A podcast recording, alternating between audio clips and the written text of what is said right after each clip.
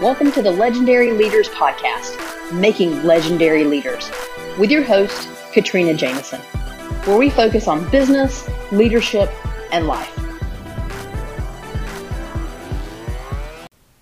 Hi, everyone. Welcome to another episode of Legendary Leaders. We are on episode number 10 of 11. We are almost finished. We have been talking about the 10 most common mistakes female business leaders make that prevent us from creating a revenue or generating a revenue of over a million dollars in our business.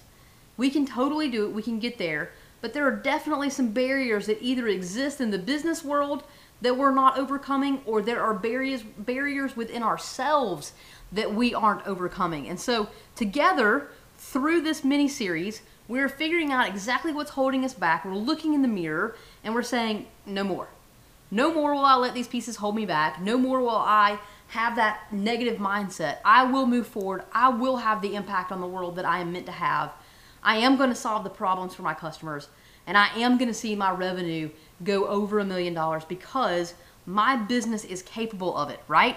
That is what we have been saying through this mini series. So let's continue on with that train of thought. Today we are going to focus on advertising, okay? Now, we've been talking about advertising just in general when we've been talking about generating traffic or, you know, where do we send our traffic if we've created some some organic traffic going into Facebook groups, for example.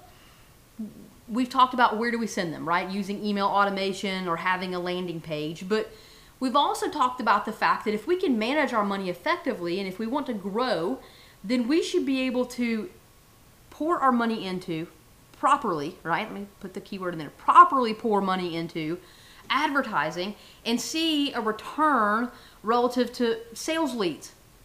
We should generate leads.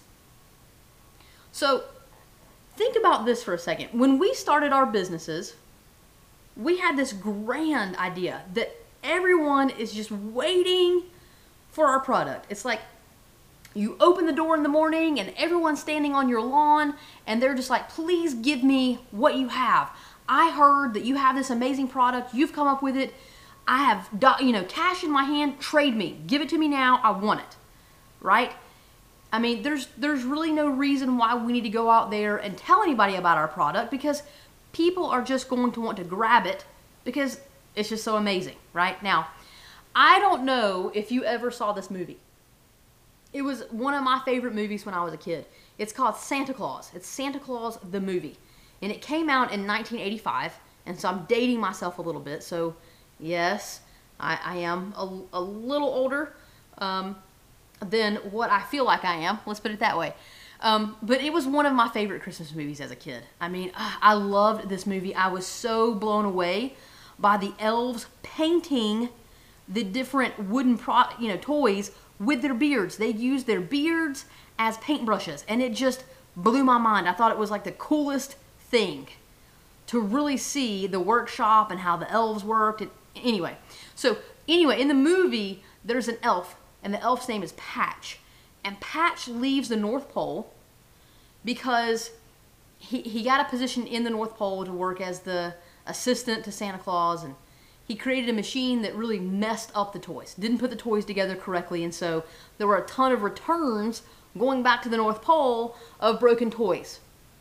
And so Patch was so disheartened that he left the North Pole and came to the United States and, and he was trying to redeem himself. So he went and he was figuring out who he should work for. He wanted to work for another toy manufacturer, right?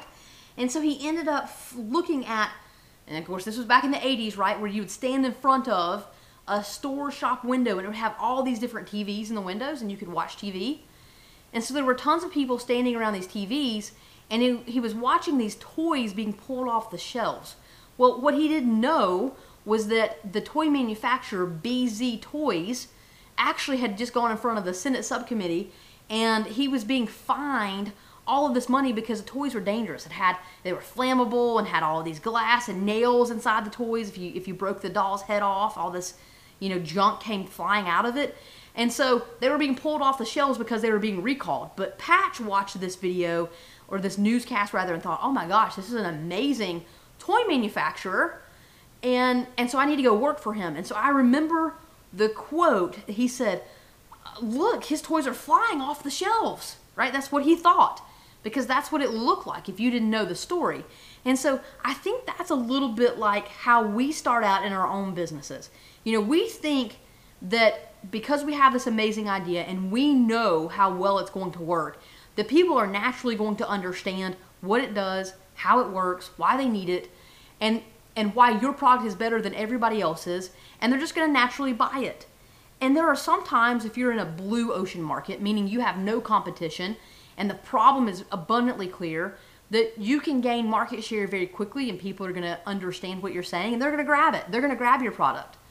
But usually that doesn't happen. You know, it's it it typically doesn't happen at all and if it does sometimes it doesn't happen for the right reasons right like patch thinking that oh my gosh this is an amazing toy manufacturer his stuff is flying off the shelves when in reality it was being recalled right some of some of what we have to do and the way in which we have our product quote unquote fly off the shelves is through work it has to be done through advertising typically now we can either advertise ourselves, right? We can do the advertising through organic conversations and building that organic traffic. We can do that.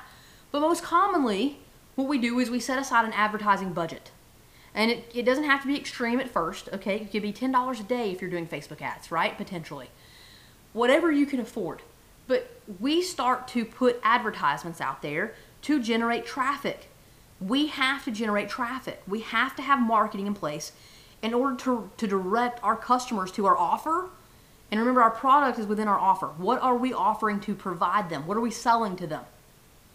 Now, if you're not careful though, and this is the mistake that happens, the mistake is not that we don't advertise.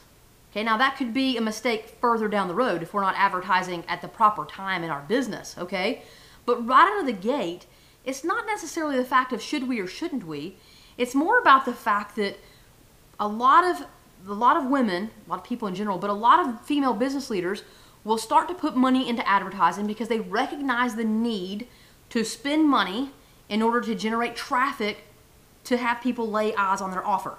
Okay? They get that. It's a, it's a concept that we all understand. But what happens is we start to take money and we set aside money to pay for this advertising.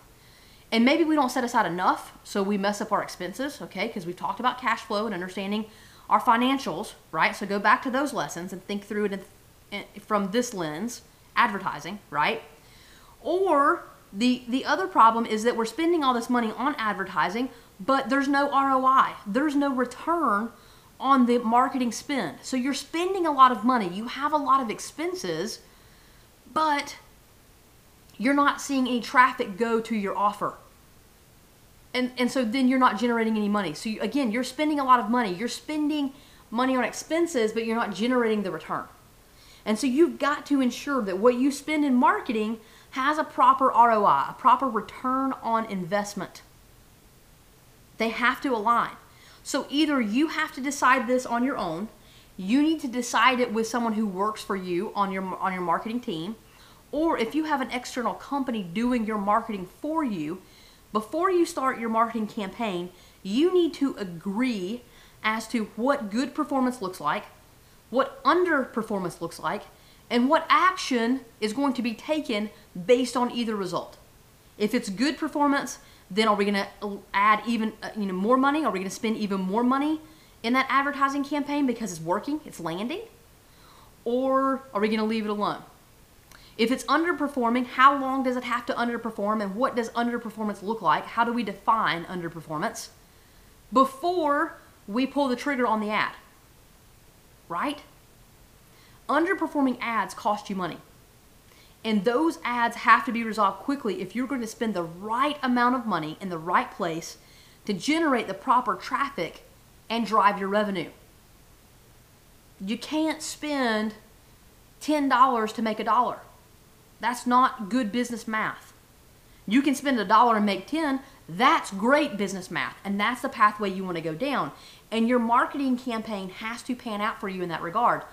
Like I said, this is the pitfall that holds us back from generating a million dollar plus business, right? We cannot create that business if we're spending more money than we're making. And a lot of people lose sight of their advertising spend and they don't recognize where the ROI should be, and so they don't properly manage it. And so that's my challenge for you today.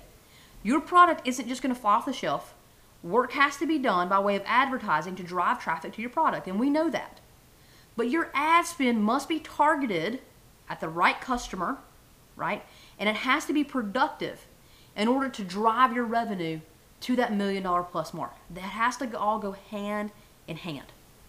So, here's your challenge for today. If you are paying for marketing, what are your goals for each campaign? If you haven't already established them before you start running it, go and establish them now. Go look at how it's working. Go look at what leads you're generating, what sales you're getting off of your investment, and decide if that's reasonable. And if it's not, then how do you improve those marketing campaigns in order to drive your revenue upward? How do you reduce expense and increase your revenue? How do you make $2 for every $1 you spend? That's perfectly fine. I would take that any day, right? But how do you make sure that you're not spending a dollar making a dollar? You don't want to break even. That's not going to increase your revenue. And you can't be spending more money than what you make. You can't be spending two to make one.